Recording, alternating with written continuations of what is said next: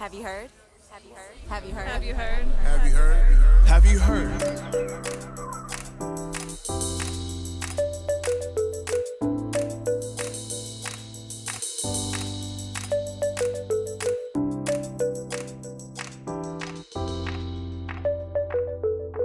Welcome to Have You Heard? I'm Jennifer Berkshire. And I'm Jack Schneider.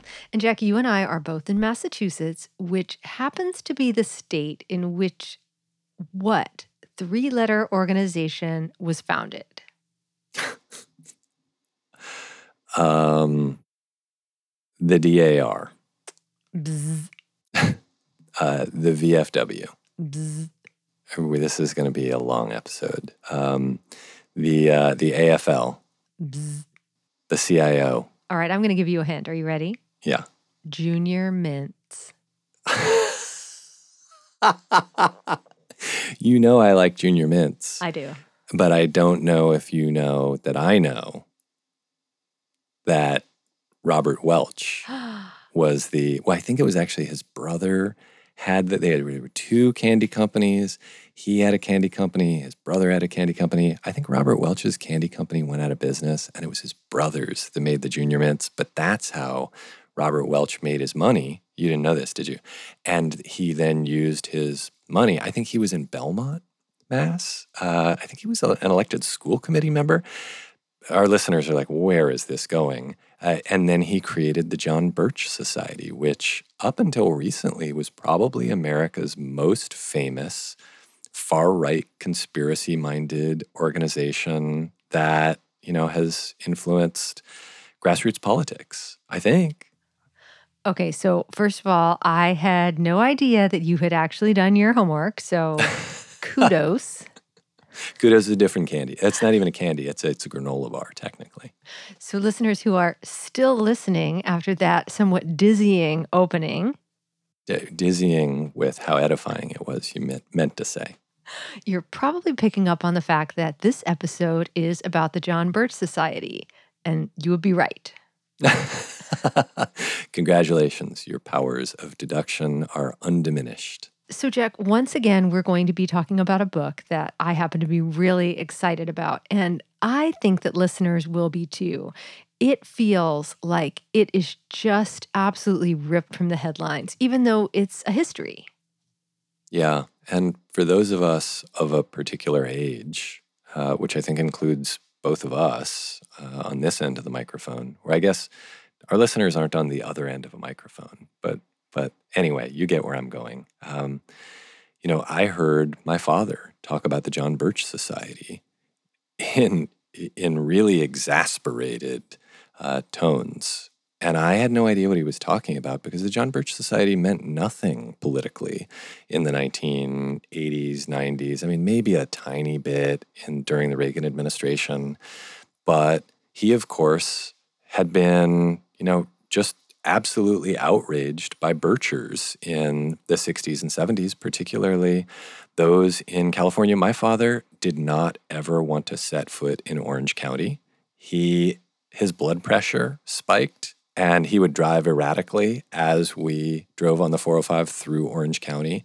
And I swear it was entirely because of the John Birch Society. And, and now, now we kind of have our own experience uh, with groups like Moms for Liberty, uh, or, you know, I guess you could say whatever the vestiges of the Tea Party still are, right? That they made a kind of play for the Birchian mantle there. But absolutely, there's an important history that is um, kind of evergreen in American politics.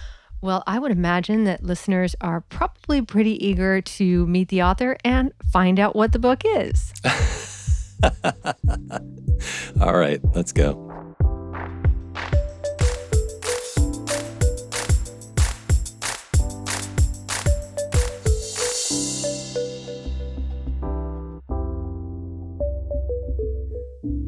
Now to the main event. Our special guest is Matthew Dallek. He's an historian and the author of a terrific new book, Birchers How the John Birch Society Radicalized the American Right. Now, chances are the Birch Society does not loom large for you, unlike Jack's father. So here's a little refresher. It was started in 1958 by a group of right wing businessmen who'd basically been mad since the New Deal. They claimed that the country was in the grips of a vast communist conspiracy that posed an existential threat to Christianity, capitalism, and the country. And Dallek says that one of the key things that we need to understand about the Birchers is that they weren't crazy. They were quite rational. They understood modern politics. They were, of course, often professionals and educated suburbanites. They were in many ways atop the capitalist economy. Three of the founders of the Birch Society were former presidents of the National Association of Manufacturers, one of the most influential lobbying groups. These were not people off in a corner talking to themselves or irrational. And not all of them bought into these conspiracy theories. So some did, others didn't. So I argue, you know, they're rational, they understood modern technology, modern culture, they worked as doctors and dentists, small business owners. What drove them was a set of ideas under the rubric of communism. Dallek's book is a gripping read, and one thing that immediately leaps out is just how groups today, like, say, Moms for Liberty, are essentially echoing the language and the tactics that the Birchers embraced 65 years ago. The ideas are what I think a lot of people on the far right, uh, both then and today, see as a defense of morality, really a, a Christian version that's particular to them and a version of the Constitution as they define it, and of freedom as they define it. And that then gets imposed, at least in part, in libraries, it gets fought over in schools, bookstores, the media. And the other thing is that the Steve Bannons and the Moms for Liberty members of the world, they have an insight, which the Birchers also had, which was that you don't just wage politics through the two party system, although that can be valuable You've got to do it through mass education. In case you were wondering why we're discussing the John Birch Society on an education podcast, there's an easy and obvious answer. The Birchers saw themselves as an education group, informing the nation about the depths of the communist conspiracy, and that required taking back the public schools. And the Birchers, first and foremost, understood themselves as a mass education group, that they were going to expose the alleged communists inside the United States, right? The internal threat. And they were going to teach the American public about this threat. And how do you teach? Well, through the schools and the libraries and books and media. So even though some of the issues have changed, about transgender identity and rights and LGBTQ issues, the themes and the arguments that they're making, I think, are very similar reading Dallek's book, I often had the feeling that I had mistakenly entered a time machine. Take, for example, an argument that we're hearing a lot these days the United States is a republic, not a democracy. The Birch Society had a slogan. They had a lot of slogans, but one of their most prominent slogans was We're a republic, not a democracy, and let's keep it that way. What does that mean? I do think it probably meant different things to different Birchers.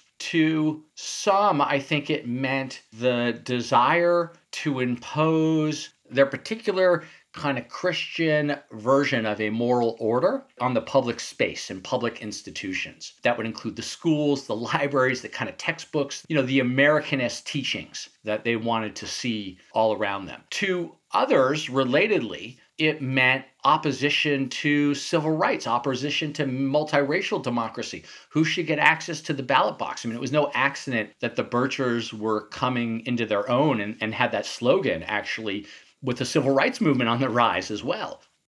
The founder of the John Birch Society, as you already heard from Jack at the beginning of the show, was a candy maker based in Belmont, Massachusetts. Robert Welch joined forces with his brother after his first candy making venture failed. The James O. Welch Company, which made pom poms and other sweet treats, was fabulously successful. Robert Welch ended up both very rich and very bitter about the New Deal, about government regulation, and above all, about the state of democracy in the US.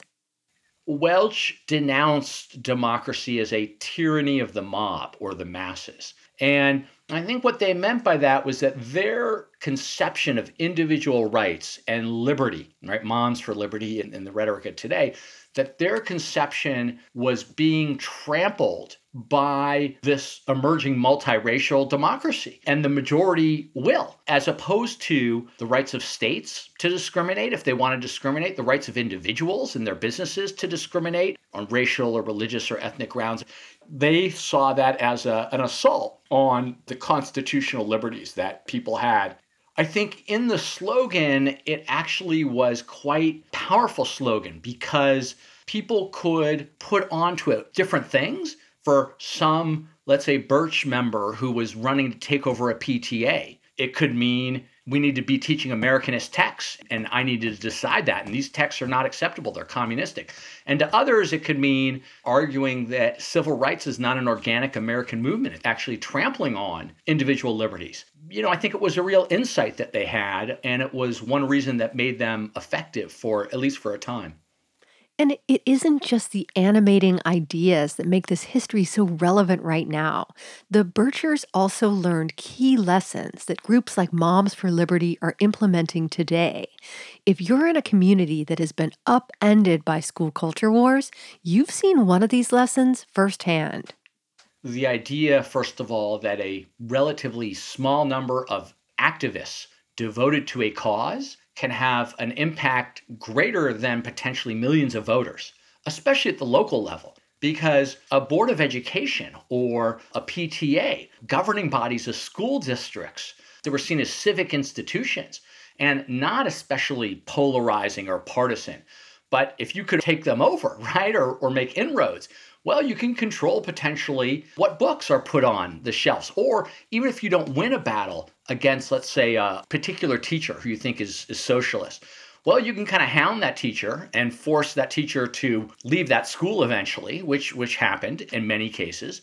By waging it as a war of education, they were able to make, I think, inroads and put issues onto the agenda in the 1960s that may not have otherwise been on the agenda.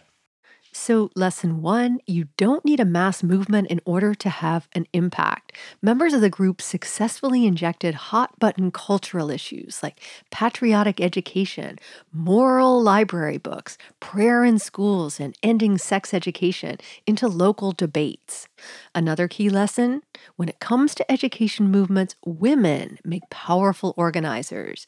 Long before Moms for Liberty or Mama Bears or Parents Defending Education, women were on the front lines of the Birch Society's crusade against the communist conspiracy, even though they weren't always taken seriously.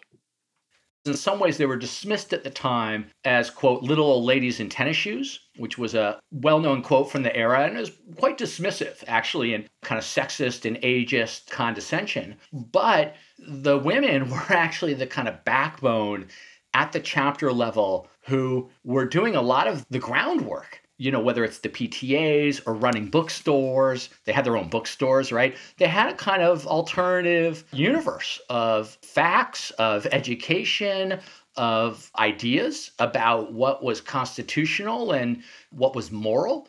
Women, in particular, as I argue in one of my chapters and in the book as a whole, were sort of the Birch Society's most powerful, most effective, and least heralded teachers. To bring his history of the John Birch Society to life, Dallek went deep into media coverage of the battles playing out over schools, libraries, and theaters, and he did tons of archival research. He also drew on work by scholars in the communities themselves, like historian Kristen Gates's account of the Birchers' effort to take over a school district in southwestern Montana what happened was the Birch Society in Montana in the Bitterroot Valley. There were, you know, I think a couple chapters. It wasn't like a massive, uh, you know, group of, of Birchers, but they got wind of a story whereby a superintendent of the school district had burned these old Bibles because he just wanted to get rid of them you know, it wasn't malicious. He just needed a way to get rid of them. A local pastor said, you know, it's fine to do. Anyways, the Birchers really got upset at that. They started to protest. They kind of targeted the schools and the district. they didn't like what was being taught there as well. They wanted to set up a committee to vet some of the textbooks, the social studies textbooks, I think, in particular, to ensure that these were Americanist texts as they define them, that they did not contain progressive ideas. Again, from their vantage point. And according to this report, uh, the Birchers trashed, I think, the home of a principal. Um, you know, some of their tactics were really underhanded and, I mean, not just aggressive, but belligerent. And while their numbers may have been small, that tactic of sowing chaos would prove highly effective. Another lesson with a lot of relevance for today. Number of teachers resigned within a few years, either the principal or superintendent resigned. There was real fallout, regardless of whether they were able to get the textbooks changed in the schools. There was significant fallout. And just to broaden out the story, I think what happened then and what sometimes happens now is that, you know, the PTAs and the school boards and even the field of public education are seen as almost places where citizens go to contribute. Sometimes they get paid, but it's sort of a, an obligation, right? You want a good school system, you want to support it. You know, they're volunteers, and people, I don't think, go into it anticipating that they're going to be the target of a vicious hate mail or shouting at meetings, you know, threats of violence. No one should, of course, experience that, but certainly not, you know, people who are running a PTA or a local school board. The Washington Post recently did an investigation into the origins of the calls to ban books and found that the vast majority of complaints have been filed by just 11 people. You heard that right 11 people. Well, that's another lesson that the Birchers learned first. Local democratic institutions are often highly susceptible to the bullying actions of just a small number of extremists a handful of people who want to be belligerent and intimidate and be disruptive. It's fairly easy to do that. And you see it happening today with the Moms for Liberty and, and some of these books that are being temporarily at least taken off shelves so that they can be reviewed and vetted and then maybe banned. You know, sometimes one or two people who's lodging a protest and setting in motion that chain of events. So it's a disturbing thing, right? Where, you know, a small number of people can really kind of bully, in a sense, institutions and individuals who are trying to do right by their communities. So, Jack, I want to bring you back in. As it happens, when I was working on this episode, I came across a case study of the John Birch Society in Sarasota, and I cannot pretend that I just found this on my own. I found it because friend of the show, Kathryn Joyce, had an excellent piece in Vanity Fair about how Sarasota has become a kind of laboratory for what right wing ideas, including in education right now. And she linked to this this terrific history. I read it, and then, as I so often do, I sent it along to you. And so I'm hoping that you can just kind of bring to life for the listening audience what was going on in, in Sarasota back in the day with the John Birch Society. All people really need to do in order to understand it is to take what's happening right now and then put people into old timey clothing. So put a hat on every man and put every woman in a dress, get her out of her athleisure wear. And you more or less have the same situation. Uh, it wasn't just the John Birch Society, there were all sorts of homegrown right, organizations duking it out largely against the local PTA, uh, which they increasingly slandered with accusations of communism, uh, anti Christianity, homosexuality. Uh, it, the, the fundamentalists uh, basically applied that to anybody they didn't like. So at one point, they found out that several school administrators were Unitarians, and so they accused uh, the school leaders in Sarasota of enacting a Unitarian conspiracy. Um, Which I'm and, pretty sure is a complete contradiction. Yeah. Because there is such a thing as a Unitarian conspiracy. Right, Have you ever met a Unitarian? There's a kind of beautiful irony to that. And they cooked up various committees like the Americanism Committee. They were very concerned with uh, what was in the textbooks. Of course, there was nothing actually incriminating in the textbooks, so that led them to seek the firing of various administrators. When they had those administrators removed, of course, those folks were replaced by other competent professionals, which did not satisfy the folks who had been seeking their ouster.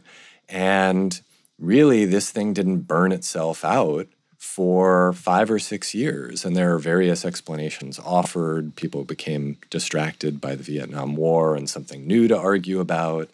Um, you know, there was also the idea that um, the right had actually achieved a number of victories there, but it hadn't led to anything substantive, right? They had conducted their witch hunts, and still there wasn't a kind of obvious transition to an extremely patriotic curriculum.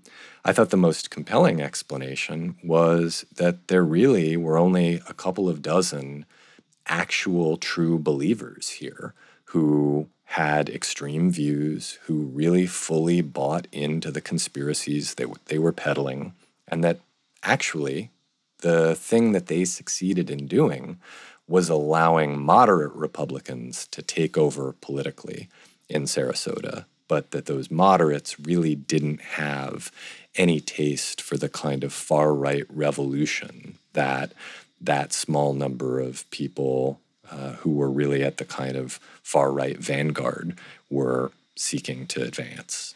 I think my favorite detail from that case study was that the principal was suspicious because he played, uh, he liked jazz, and he was, so no, he played the jazz trumpet, which in itself is leftist. They said.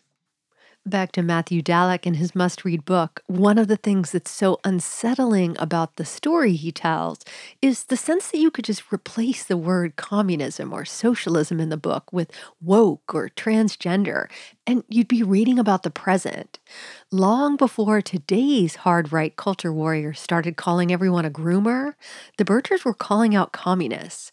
And Dallek says that was a tactic that proved highly effective.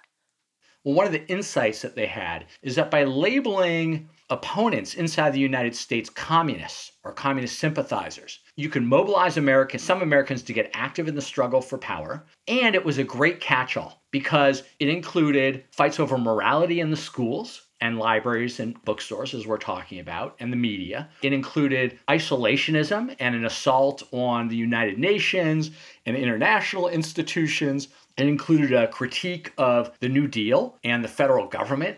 And it included a more explicit form of racism, ultimately, that, you know, without saying I'm a white supremacist. It's a way of saying, look, Martin Luther King, civil rights, that's a plot directed by the Kremlin. So it's not quite the KKK, but the KKK certainly adopted some of those same conspiratorial ideas and racist ideas. And ultimately, it's a more apocalyptic, anti establishment mode of politics. And that was, I think, a powerful insight that they had and those ideas and that style that I just discussed, I argue, lived on, right? It had an afterlife. And so the last part of the book is really about the afterlife of those ideas, those tactics, what happens to them. And one of the reasons I say Birchers were influential and powerful is that they bequeathed a legacy to their successors. And their successors were cannier, they were more politically engaged in some ways in partisan politics. And they picked up on these ideas and they ran with them. And ultimately, around, you know, 2010s, they started to become the center of the conservative movement. We've been talking throughout this episode about the influence of the John Birch Society, what Dallek describes as the long afterlife of the group, its ideas, and its tactics.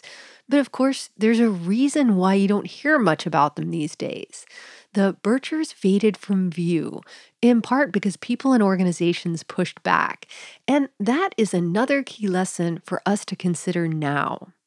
There are ways in which institutions, democratic institutions, and individuals do push back and constrain the far right. It's a very different time, of course. There was obviously no social media then. The mass media was more influential as a kind of arbiter of the truth. Faith in institutions had not yet plummeted in the way that, that it has now. Even though conspiracy theories were big back then, it was not as easy to spread them as it is today. And there are other differences, but there are ways in which, at that time, a liberal coalition, which included moderate Republicans and the NAACP, institutions that were powerful, the White House, government agencies, attorneys general, the Anti Defamation League, they ultimately, I think, succeed at branding the Birchers as a kind of dirty word in American politics, right? As a, an epithet, a political slur. And then the other thing is that the Birchers, by the late 60s, they're becoming more and more radical and more and more conspiratorial, more violent, more bigoted. And I think they they kind of burn themselves out too. Birchers, of course, is also the story of how the John Birch Society radicalized the American right, paving the way for the insurgent groups that would topple the GOP establishment, ushering in our current era of scorched earth politics. You know, the Birchers helped to forge this alternative political tradition on the far right. They challenged mainstream conservatives. Even as they were part of that coalition, they hated the Bushes the Bob Doles of the world, right? And even Reagan, you know, as one Bircher said, true Birchers never trusted Ronald Reagan. And so I try to capture that division, those tensions, but that, you know, Republican leaders, conservative leaders, they needed the money, energy, and votes of the fringe, but not the taint. And so they did this delicate dance with them. And it was a choice that they made. They didn't have to make that choice, but over decades was part of this electoral coalition. The fringe also got frustrated that their issues were not getting implemented into law. And ultimately, you know, as we see with the Tea Party and with Trump, the fringe engulfs the Republican Party, even though I think there's still obviously divisions among Republicans. In other words, the Birchers lost in the short term as communities banded together and rejected their brand of extremism. And yet, in many ways, they ended up succeeding in the long term. So, what does that tell us about the state of the right today? Dallek says one key difference is that the issues that the right is rallying around now have considerably more support among Republican voters than the Birchers brand of anti communism ever did. Of course, there are some exceptions anti communism as Birchers and Joe McCarthy before the Birch Society defined it as a conspiracy inside the United States among traitors or communist sympathizers to overthrow the Constitution and overthrow the United States from within. That I think was a very much a minority viewpoint. And actually, you know, according to Gallup polls, 2 to 8% right of Americans supported the group in terms of what's happened now, I do think that on some of the issues that the far right, DeSantis, the Moms for Liberty groups, and others have really exploited and used around, you know, the woke. I think that that does have more traction now. I think it is more popular. It depends on the issue that we're talking about. It's certainly more popular, I think, within the Republican Party. And it has, I think, a lot more salience for probably a majority of Republican voters. But book bans, even I saw a poll today that said half of Republicans are opposed to book bans. So the idea that all of these kind of hardline culture war issues that the far right is pushing, the idea that these have majority popular support in the country, I, I just don't I don't see much evidence for it. But I do think they're substantially more popular than they were even back then, which is why we're seeing Trump and DeSantis and election deniers and those kinds of, of folks get power in the country. Which brings us to a question that always looms large for me when I read a history like this that sheds such light upon the present. Do the inheritors of the John Birch Society's legacy know this history? Dallek says that he was, let's just say, somewhat startled to find out that none other than Steve Bannon counts himself as a big fan of the book and its lessons.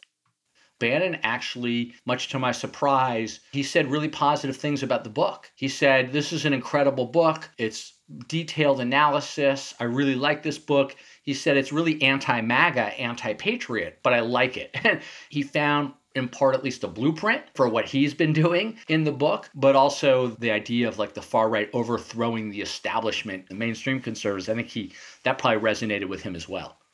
Bannon's guest on that episode, by the way, was the co founder of Wait For It, Moms for Liberty. Bannon held up the book and he says to the one of the founders of the Moms for Liberty says, you know, you're doing a great job. You've got all these liberals going crazy. They're on the run. I mean, I'm sort of a synopsis. And he says, but come on, like they're calling you birchers. You're not a bircher. And her response was really interesting. She said, that's absurd. Of course, we're not birchers. We are our own unique group. Do some of our ideas resemble the birchers? Sure. Do we share a view of the Constitution? And so the implication actually was that, yeah, you know, some of our positions are the same, but we're not birchers. And that's kind of the argument of the book, right? That it's not that there's a one for one kind of the birchers are suddenly transported into 2023, but that the ideas had an afterlife and that tactics had an afterlife. That was Matthew Dallek. He's the author of the eye opening, enraging, and essential new book, Birchers How the John Birch Society Radicalized the American Right. And Jack and I will be right back to discuss some of the overlap between conspiracists past and present. And we'll also be revealing the topic of this episode's In the Weed segment for our Patreon supporters. Here's a hint religious charter schools. What could go wrong? If this intrigues you, just go to patreon.com slash have you heard podcast and become a supporter.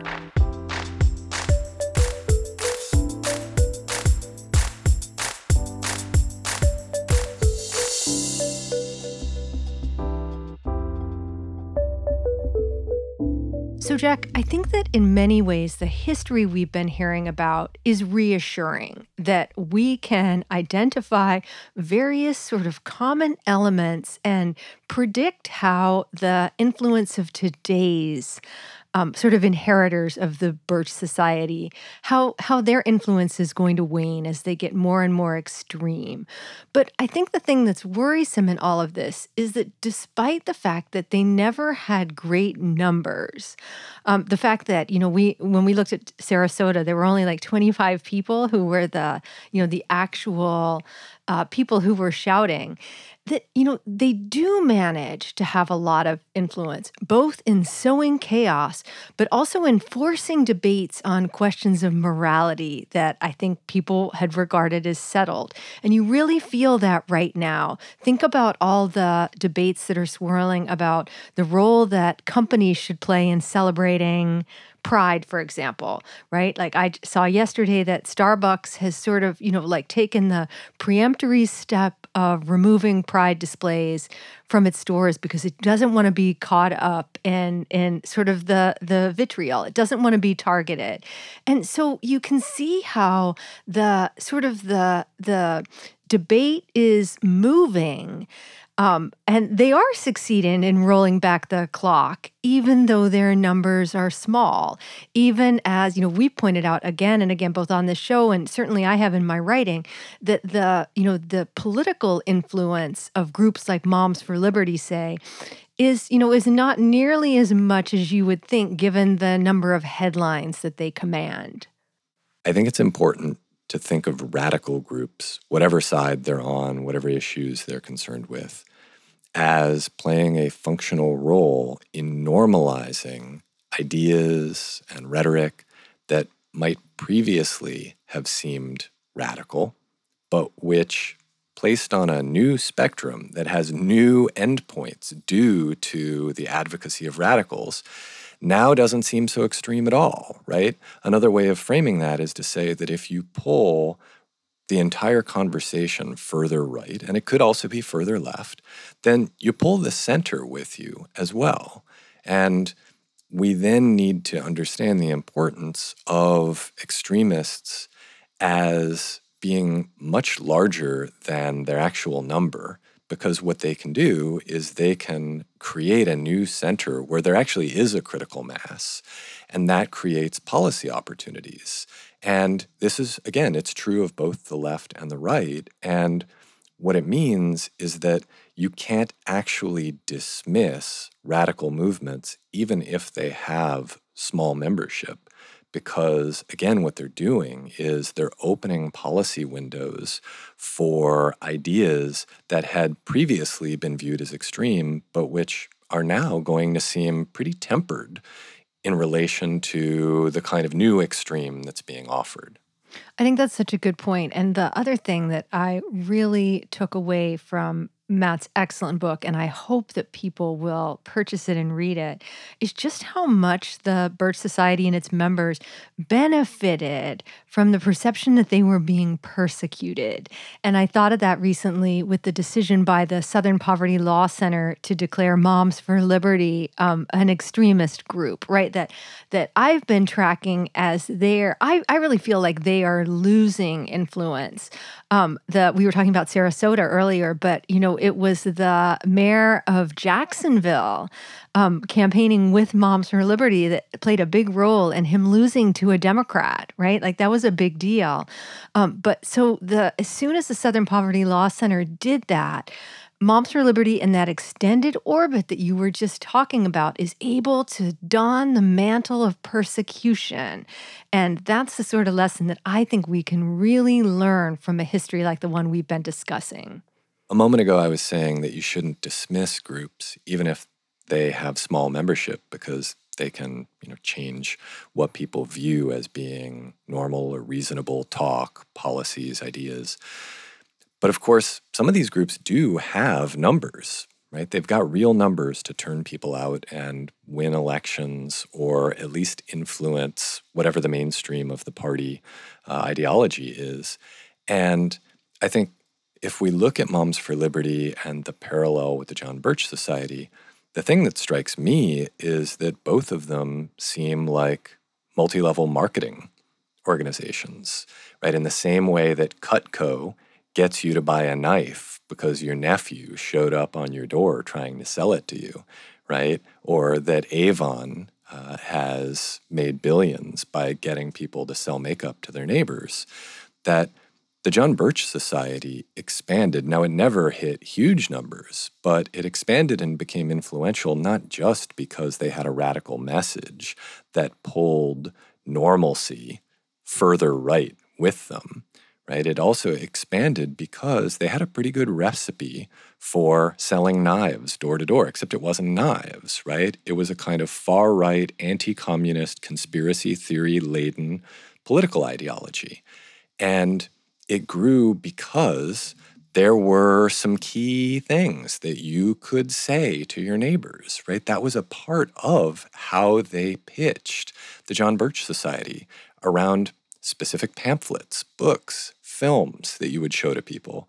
And instead of offering them a deal, what you were offering them was a kind of insight that they wouldn't have had access to otherwise right? It was a special opportunity to learn about who really was pulling the strings of American politics, right? It, it wasn't the Congress. It wasn't even the president, right? It was the World Bank and the United Nations. Uh, it was, you know, communist sympathizers who had infiltrated the deep state. And we definitely see this today with some of these far right groups. And in labeling them hate organizations, right? Or in legitimizing the kind of political influence they have, what you're doing then is instead of saying these are really tiny organizations with very few members, you're actually giving them marketing material in order to go out and do more recruiting for this multi-level marketing scam that they're engaged in. And and it is a scam because what they're peddling is falsehood right? They're peddling conspiracy theories rooted in untruths. But it's not actually doing a whole heck of a lot to say these are extremist organizations, right? They're very dangerous politically. That's exactly what they want you to say. They want you to say these are dangerous organizations so that they can then go door to door and say, hey, the left has called us dangerous. Do you want in? Well, Jack, speaking of marketing, it's that special time in the oh, show. No. Maybe my best segue ever. Yeah, that was well, good. Every episode, we offer a special area that we like to call In the Weeds for our Patreon subscribers. And we go in there and we hold forth on some topic. And today's has three words. Jack, do you want to guess what they are? Multi level marketing. Religious charter schools. I was close.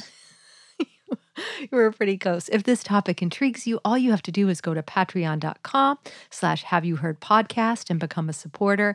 Just by throwing a few dollars our way each month, you get to come with us into our custom area called The Weeds. You get a special reading list. And if you subscribe at the $10 per month level, you get a free copy of our book, A Wolf at the Schoolhouse Door, with its new preface. How long are we going to keep pitching it as a new preface? I think that might be, this might be the last time. Okay. All right. so get in now, folks. For those of you who want to join a conspiracy minded multi level marketing scheme, uh, the Conspirators Circle is open. Uh, and you don't need to pay anything as long as you recruit 10 people to join at $10 a month. So if you're interested in that, um, we'll be holding our first meeting and we'll be talking about the Illuminati. I don't even know how to respond to that. You just say, thanks for listening. Aren't you going to say something about sharing the episode? Well, I was going to do that in the Illuminati conversation, but sure, for those of you who don't want to join the conspirators circle, there are lots of ways to support the show. Go on, give us a rating, a review, make sure that you're a subscriber so the latest episode appears in your feed. And of course, the best way to help the show grow is to tell folks who you think would enjoy it to go ahead and take a listen either to the latest episode or to your favorite episode. Thank you for that, Jack. Very concise. On that note, I'm Jennifer Berkshire. And I'm Jack Schneider. This is Have You Heard?